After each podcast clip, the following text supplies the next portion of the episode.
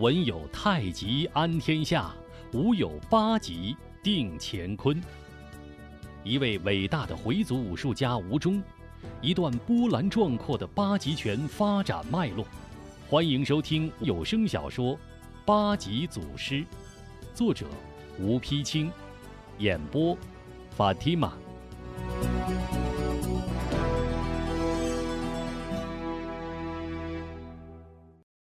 二十五回，佛光照贾怀正国法，圣明君金殿封八级。金銮殿上，文武百官垂首侍立。乾隆皇帝威风凛凛，略带不悦，目光扫向巡勤郡王。贾怀神情紧张，不时偷看着印题。乾隆帝。突然沉脸发问：“皇叔，朕不是派你到福建去了吗？都半个多月了，怎么还没动身？”应提笑答：“臣还朝复旨。”乾隆更加奇怪：“复旨？往返一趟晋江，至少要三个多月的时日，朕就不明白了。难道皇叔是飞着去的吗？”应提不慌不忙，将刚刚行至济南千佛山，恰遇李业、吴中一干人等进京面圣的事，详详细细陈述一遍。乾隆忙问：“人在哪里？”被我全部羁押殿外，听候预听候预审。乾隆一听，果真连人都押回来了，更觉奇怪。哦，他们还真敢进京面圣，真是自投罗网。刘公公，去把他们带上来，朕倒要听听他们有何话说。贾怀见皇上真要御审，急忙伏伏在地，高呼：“万岁，不可呀！这些人都是杀人不眨眼的强匪，如让他们上殿，万一惊了圣驾，如何了得？不如将他们……”乾隆看着贾怀，微微露出一丝猜疑，遂道。贾爱卿不必多虑，朕威可治国，难道还害怕几个强匪不成？贾怀无奈，只好从地上爬起，站在一旁。吴中等人被压在后朝房内，几名王府亲兵寸步不离，一旁看守。忽见刘公公带着八名御林军来到，李业急忙上前一揖：“刘公公一向可好？”刘公公微微点头。李将军，皇上有旨传你们上殿，千万多加小心。李业忙道：“谢公公。”刘公公一摆手，御林军上前推开几名王府亲兵，解开吴中与韩金绑绳，押着李业、吴中三教长者、吴明霞、康婆婆、爱五子韩金等人，直奔金殿。金殿上，乾隆皇帝离开御座，踱步深思，心中疑点越来越多。忽然走到胤禔跟前，问道：“皇叔可知李烨等人城外暗带了多少人马？冒死见朕，到底为了何事？”十四王爷回道：“禀万岁，只来了当事者十来人和吴中的母亲与一个赶车的，城外并无一兵一卒。”此次面圣是专为参奏绿营提督贾怀而来。贾怀一听此话，吓得浑身一颤，不由向后缩了缩身子。乾隆一怔：“他们来告贾怀，这是何意？”贾爱卿，你知道他们为何要告你吗？贾怀诚惶诚恐，连忙回答：“禀万岁。”微臣不知啊，想必他们曾在京城一带作案，微臣缉拿过他们，故而陷害微臣。乾隆又问：“那你奏吴中拒劫贼兵数万之众，可是实情？”贾怀支支吾吾道：“这、这、臣臣也是耳闻，并非亲眼所见。”不过这些贼匪叛臣都与山贼草寇相互勾结，聚集几万人，并非难事啊！正在此时，刘公公进殿，禀万岁，李业、吴中三教长者、吴明夫妇相关人等一并带到。乾隆点了点头，命三教长者在外候着，其他人进来。说着，疾步登上御座。李业一行走进金殿，拜伏在地。李业高呼。臣晋江少林寺御赐镇寺将军李业参见吾皇，万岁万岁万万岁！乾隆一双怒目紧紧盯了盯李业片刻，突然一拍龙案：“大胆李业，皇家对你不薄，为何知恩不报，勾结匪类，聚众谋反？”李业忙答。万岁息怒，微臣冤枉。乾隆冷冷一笑：“冤枉？到底怎么回事？朕倒要听听你冤在何处。起来回话。”李业赶忙谢过万岁，站起身来：“启禀万岁，微臣自奉旨镇守少林寺以来，尽职尽责，从不敢有丝毫懈怠。”岂料京师绿营提督贾怀依仗权势，污良为盗，作恶多端。吴忠一家遭其残害多年，无名大侠女侠康素娥为匡扶正义，被其多年追杀。七月十五，少林寺暗例举办万人法会，并邀武林同仁切磋交流。贾怀借机假传圣旨，暗调兵马，私自攻打少林寺，企图为其谋反扫清障碍。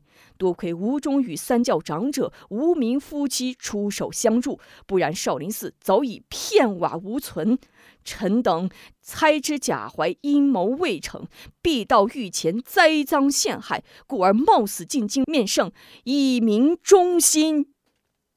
乾隆一听，转脸怒视贾怀：“贾怀，刚才李业说的可是实情？”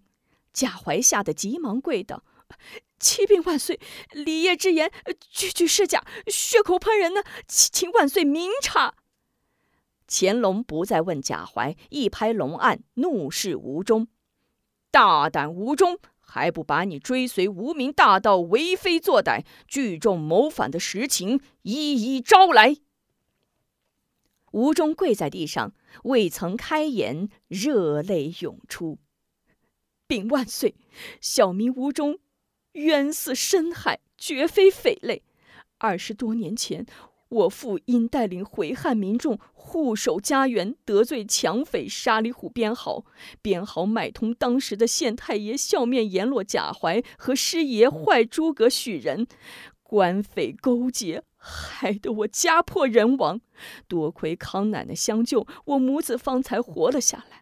后假贼步步高升，边豪和许人也变成了副将军和参军，更加肆无忌惮，以剿匪为名行强盗之实，到处烧杀抢夺，进而网络同党，豢养匪类，密谋夺取皇位。我师父无名大侠忧国忧民，扶弱济贫，时时都想为朝廷效力，北齐到处追杀。李将军所言句句实情，三教长者俱可作证。乾隆点了点头，传三教长者。随着刘公公殿外一声呼唤，三教长者齐至金殿，刚要行礼，被乾隆拦住。三教长者不必参拜，朕一向遵从诸教，只想听三位长者一句真话：少林之乱。到底是怎么回事？三长老毫不思索，齐声回答：“贾怀假传圣旨，私调兵马，欲借少林法会之机荡平少林，铲除异迹，谋反之心已无遮拦。三教长者那可是不可置疑、德高望重的身份。”乾隆一听三教长者口出铁证。正与自己的猜想相符，立刻龙颜震怒，愤然离座，走到贾怀身边。贾怀，你说他们造反，可有凭据？贾怀一看这阵势，情知不妙，心中早已慌乱，道：“臣臣臣暂时无有，请请万岁容臣回去搜集，定会有。乾隆转向李业、吴忠：“你们告贾怀谋反，可有证据？”李业急忙从怀中掏出假圣旨和刘荣本章呈上：“这是贾怀私制的假圣旨，这个是福建四路守将的本章，请万岁明鉴。”乾隆接过假圣旨和本章，展开一看，龙颜大怒，急步登上御座。贾怀一见事情败露，不等皇上说话，早已匍匐御前，声泪俱下：“万岁开恩，万万岁饶命啊！”乾隆望着贾怀，鄙视的一阵冷笑，转而对李烨道：“李爱卿，快将详情一一奏来。”李烨遂将贾怀与边豪、许仁一党如何残害百姓、豢养夜莺、睡怪、颜真等武林败类，派出八大高手，暗发绿营人马，撕掉四路官兵，企图一举荡平少林寺。四路人马及时听从劝阻，交出假圣旨，并协助擒拿边许二贼，戴罪立功。各路江湖英雄见义勇为，匡扶正义。贾怀之女贾小娇与父决裂，扶正而拒邪，多行善事，立志出家为尼。贾怀的帮凶张雄如何变成疯癫？张雄之女张秀秀如何被乱箭射死？等事一五一十奏得明白。只听得乾隆又气愤又感动，时不时还落下几滴眼泪。贾怀吓得浑身颤抖，急忙爬到十四王爷脚下，一边哀求：“王爷救我，王爷救我呀！”一边从袖中露出那张写有“佛光高照”四个大字的帖子，暗示王爷。十四王爷会意的一笑，走进御案，待李烨把话说完，立刻从怀中掏出玉佛，呈给万岁。万岁息怒，这里还有一件喜事。贾怀一听，如获救命稻草，急忙跟着爬向皇上。乾隆接过玉佛，仔细一看，猛地吃惊道：“啊，这不是殿内丢失多年的玉佛吗？皇叔从何得来？”应提笑指贾怀：“这是在我东行前，贾大人送我的。要问从何而来，还得要问这位贾大人呢。”众臣不约而同惊得啊了一声，贾怀吓得一屁股瘫坐在地上。乾隆帝勃然大怒，拍案而起：“真没想到，在我文武百官之中，竟有这种败类，真是死有余辜！推出午门斩首示众，连同边豪、许仁两家，一律满门抄斩，诛灭九族。李业护寺有功。”官家一级，刘荣等四路将军从宽发落，罚俸一年；官将一级，无名康氏除暴安良，伸张正义，忠心可嘉。朕封你们为夫妻双侠，官奉养老。三教尊长各赠银两，修缮寺院。贾小娇出淤泥而不染，难能可贵。拨银为其重修庙宇，赐名。黄慈安、张雄助纣为虐，本该斩首，因其已经疯癫，不再追究。张秀秀深明大义，巾帼楷模，追赠忠义烈女，建方立碑，名列烈女寺。吴中年轻有为，人才难得，封为四品带刀护卫，携侍起西圣刘用乾清宫。李章、康大力、艾五子、叶大牛、龙彪等人忠贞重义，愿为官者，封为候选千总，可随时应召为国家效力。邱老盖、李四毛、蓝三妹虽然行走江湖，却是行侠仗义，一身正气。据赐银牌一面，遇事可得官府保护。大案宣判已定。众人个个喜笑颜开，连忙谢恩，山呼万岁。文武百官齐呼皇上圣命。刘公公正要宣布退朝，十四王爷应提突然出班奏本：“慢，臣还有一本。”乾隆除去贾怀一党，心情正佳，忙道：“皇叔有何本章，速速奏来。应提虽见贾怀伏法，朝廷除一大患，但对吴中却是心中不服，愤愤地看看吴中，奏道：“万岁，贾怀等奸党死有余辜，罪不可赦。但吴中无门无派，专以艺术蒙人，自命魔拳神枪，弘扬旁门左道，暗藏反叛之心，也当斩首。”这一本奏上，不要说文武百官，就连乾隆皇帝都大吃一惊。李业慌忙跪倒朝堂：“万岁，吴中乃当世武林奇才，自成一套绝学，无人识得，故被人传为艺术，绝非旁门左道，更无反叛之心，万万杀不得呀！”三教尊长夫妻双侠齐向乾隆大功。万岁！我等三教绝技都已传于吴中，其非无门无派，而是博采众长，自成一家。有此绝学之人，外寇谁敢来侵？实乃朝廷大幸啊！应提也不示弱，继续奏道：“万岁，休听他们胡言！本王早有耳闻，吴中出手第一式就叫一口吞天，难道这？”还不是反叛吗？乾隆立时沉下脸来。吴中，此话当真？吴中连忙答道：“回万岁爷，草民之术是以篆书‘无’字为根，千般变化皆由‘无’字而起。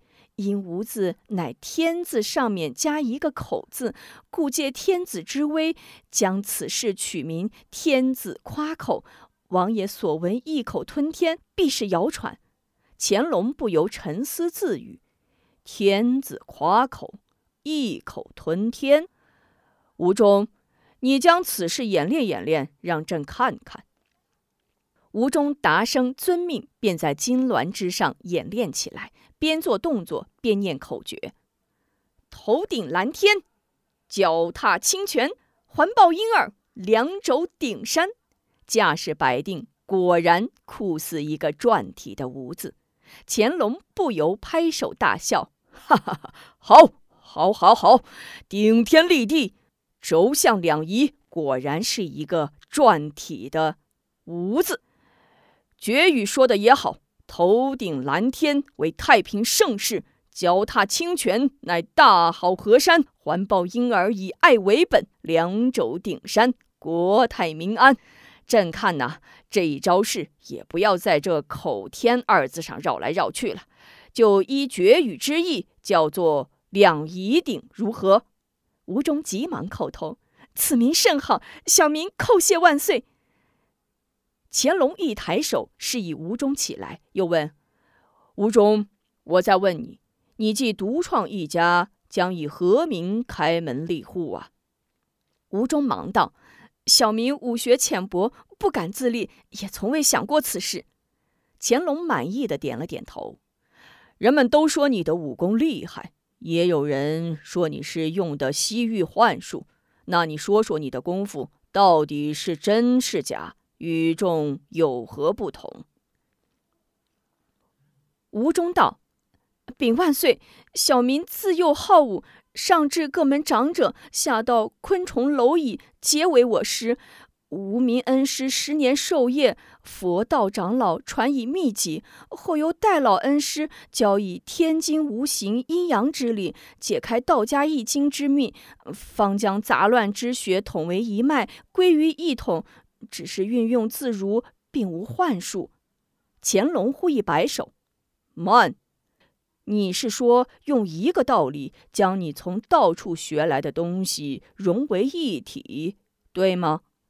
正是。吴中忙答。乾隆立刻高兴起来。嗯，好，朕听出点味儿来了。你接着说，说说这个道理。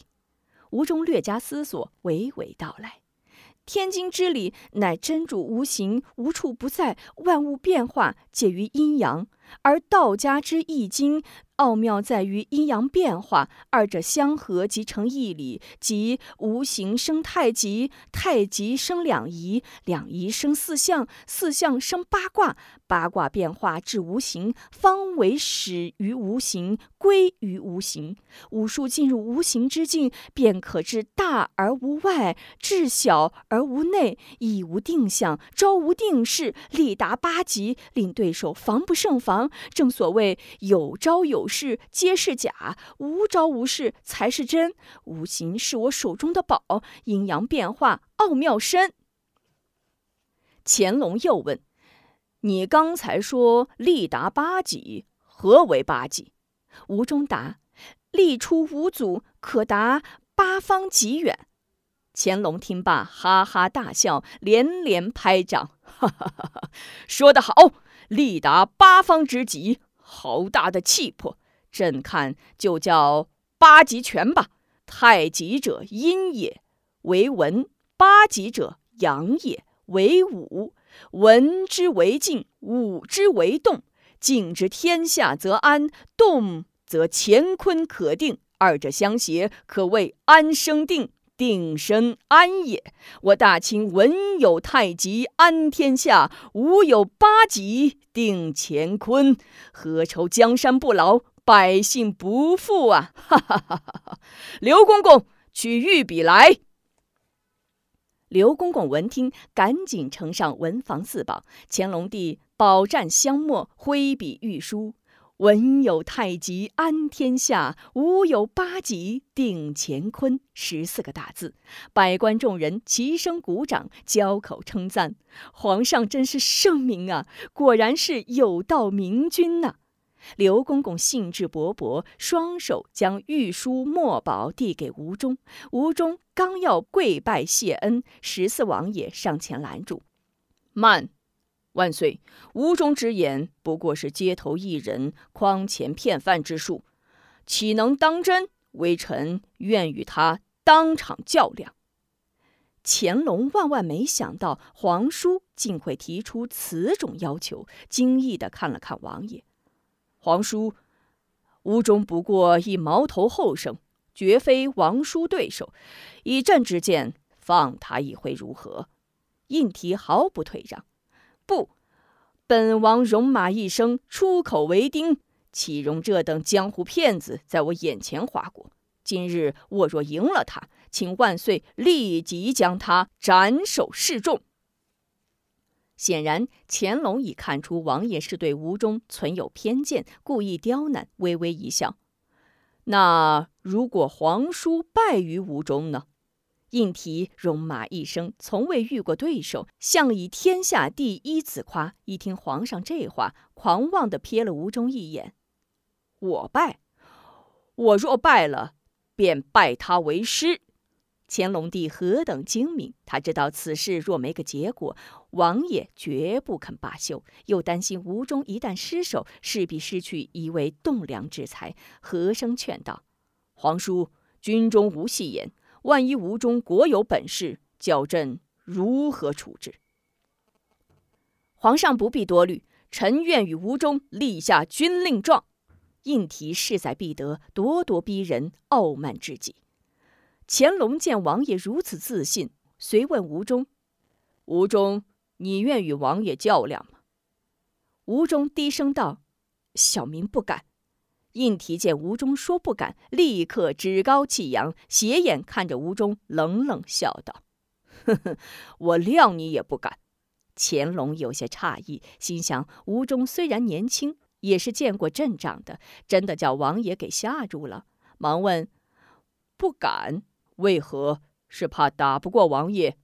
嗯，不，我怕万一失手伤了王爷。吴中依然低声回答。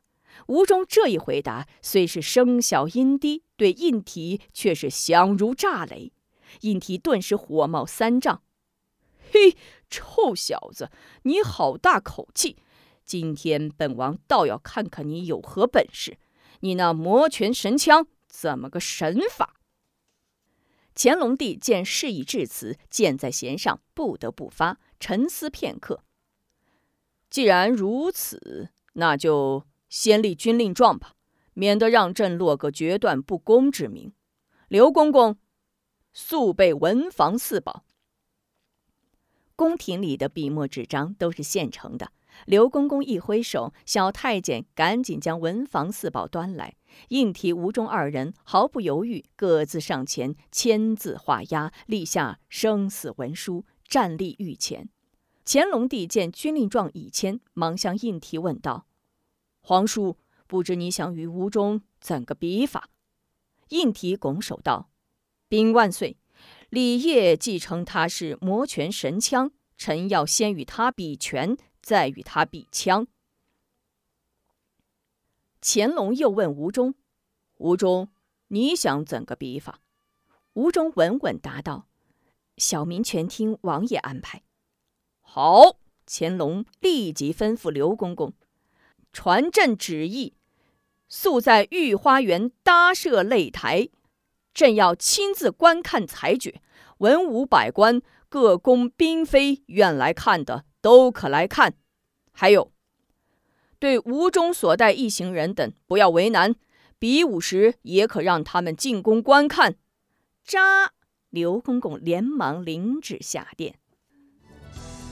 请您继续收听八级祖师